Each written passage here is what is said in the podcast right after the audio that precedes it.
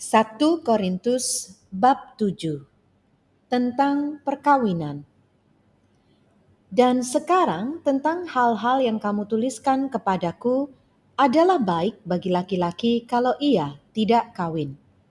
Tetapi mengingat bahaya percabulan, baiklah setiap laki-laki mempunyai istrinya sendiri dan setiap perempuan mempunyai suaminya sendiri hendaklah suami memenuhi kewajibannya terhadap istrinya.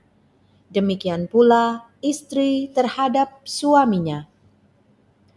Istri tidak berkuasa atas tubuhnya sendiri, tetapi suaminya.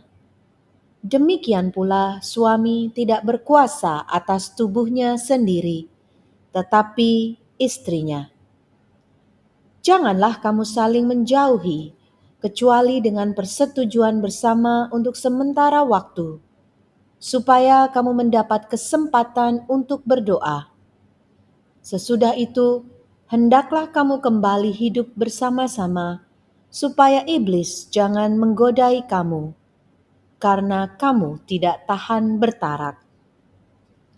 Hal ini kukatakan kepadamu sebagai kelonggaran, bukan sebagai perintah. Namun demikian, alangkah baiknya kalau semua orang seperti aku. Tetapi setiap orang menerima dari Allah karunia-Nya yang khas, yang seorang karunia ini, yang lain karunia itu. Tetapi kepada orang-orang yang tidak kawin dan kepada janda-janda, aku anjurkan supaya baiklah mereka tinggal dalam keadaan seperti aku tetapi kalau mereka tidak dapat menguasai diri, baiklah mereka kawin. Sebab lebih baik kawin daripada hangus karena hawa nafsu. Kepada orang-orang yang telah kawin, aku tidak, bukan aku, tetapi Tuhan perintahkan supaya seorang istri tidak boleh menceraikan suaminya dan jikalau ia bercerai, ia harus tetap hidup tanpa suami atau berdamai dengan suaminya. Dan seorang suami tidak boleh menceraikan istrinya. Kepada orang-orang lain, aku, bukan Tuhan, katakan, kalau ada seorang saudara beristrikan seorang yang tidak beriman dan perempuan itu mau hidup bersama-sama dengan dia, janganlah saudara itu menceraikan dia. Dan kalau ada seorang istri bersuamikan seorang yang tidak beriman, dan laki-laki itu mau hidup bersama-sama dengan dia, janganlah ia menceraikan laki-laki itu. Karena suami yang tidak beriman itu dikuduskan oleh istrinya, dan istri yang tidak beriman itu dikuduskan oleh suaminya. Andai kata tidak demikian, niscaya anak-anakmu adalah anak cemar. Tetapi sekarang mereka adalah anak-anak kudus. Tetapi kalau orang yang tidak beriman itu mau bercerai, biarlah ia bercerai dalam hal yang demikian. Saudara atau saudari tidak terikat, tetapi Allah memanggil kamu untuk hidup dalam damai sejahtera. Sebab bagaimanakah engkau mengetahui, hai istri, apakah engkau tidak akan menyelamatkan suamimu? Atau bagaimanakah engkau mengetahui, hai suami, apakah engkau tidak akan menyelamatkan istrimu? Hidup dalam keadaan seperti waktu dipanggil Allah. Selanjutnya, hendaklah tiap-tiap orang tetap hidup seperti yang telah ditentukan Tuhan baginya, dan dalam keadaan seperti waktu ia dipanggil Allah. Inilah ketetapan yang kuberikan kepada semua jemaat. Kalau seorang dipanggil dalam keadaan bersunat, janganlah ia berusaha meniadakan tanda-tanda sunat itu.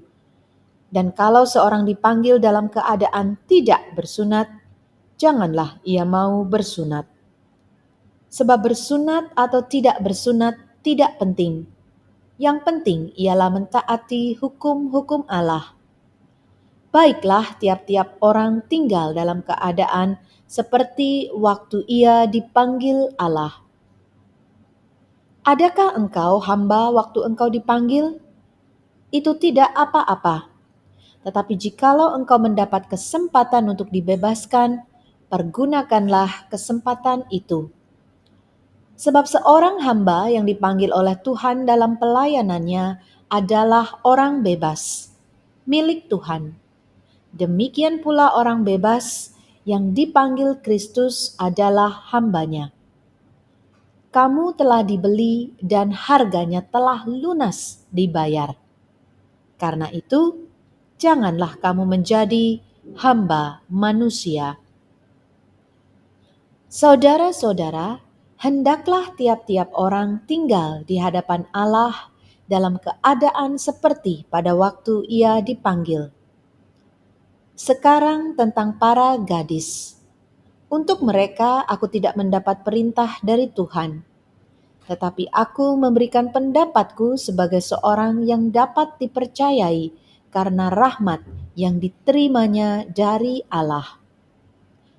Aku berpendapat bahwa mengingat waktu darurat sekarang adalah baik bagi manusia untuk tetap dalam keadaannya Adakah engkau terikat pada seorang perempuan?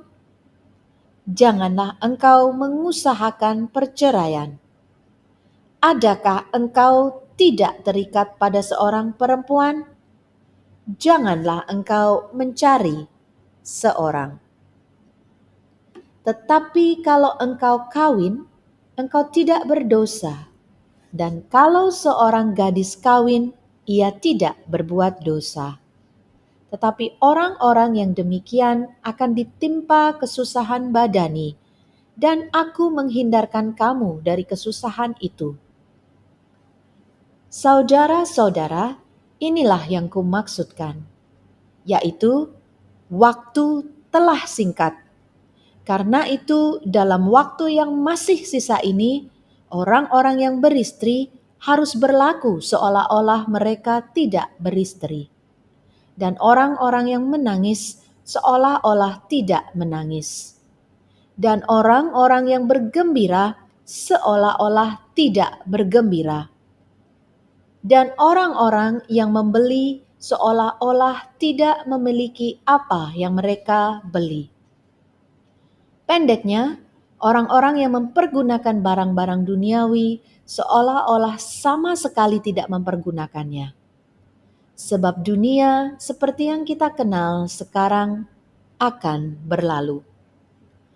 Aku ingin supaya kamu hidup tanpa kekhawatiran. Orang yang tidak beristri memusatkan perhatiannya pada perkara Tuhan. Bagaimana Tuhan berkenan kepadanya. Orang yang beristri memusatkan perhatiannya pada perkara duniawi. Bagaimana ia dapat menyenangkan istrinya dan dengan demikian perhatiannya terbagi-bagi. Perempuan yang tidak bersuami dan anak-anak gadis memusatkan perhatian mereka pada perkara Tuhan, supaya tubuh dan jiwa mereka kudus. Tetapi perempuan yang bersuami memusatkan perhatiannya pada perkara duniawi. Bagaimana ia dapat menyenangkan suaminya? Semuanya ini kukatakan untuk kepentingan kamu sendiri, bukan untuk menghalang-halangi kamu dalam kebebasan kamu, tetapi sebaliknya supaya kamu melakukan apa yang benar dan baik dan melayani Tuhan tanpa gangguan. Tetapi jikalau seorang menyangka bahwa ia tidak berlaku wajar terhadap gadisnya, jika gadisnya itu telah bertambah tua dan ia benar-benar merasa bahwa mereka harus kawin, baiklah mereka kawin. Kalau ia menghendakinya, hal itu bukan dosa. Tetapi kalau ada seorang yang tidak dipaksa untuk berbuat demikian, benar-benar yakin dalam hatinya dan benar-benar menguasai kemauannya, telah mengambil keputusan untuk tidak kawin dengan gadisnya, ia berbuat baik.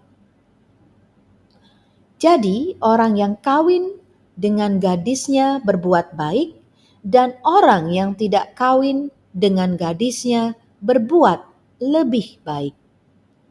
Istri terikat selama suaminya hidup. Kalau suaminya telah meninggal, ia bebas untuk kawin dengan siapa saja yang dikehendakinya, asal orang itu adalah seorang yang percaya. Tetapi menurut pendapatku, ia lebih berbahagia kalau ia tetap tinggal dalam keadaannya. Dan aku berpendapat bahwa aku juga mempunyai roh Allah.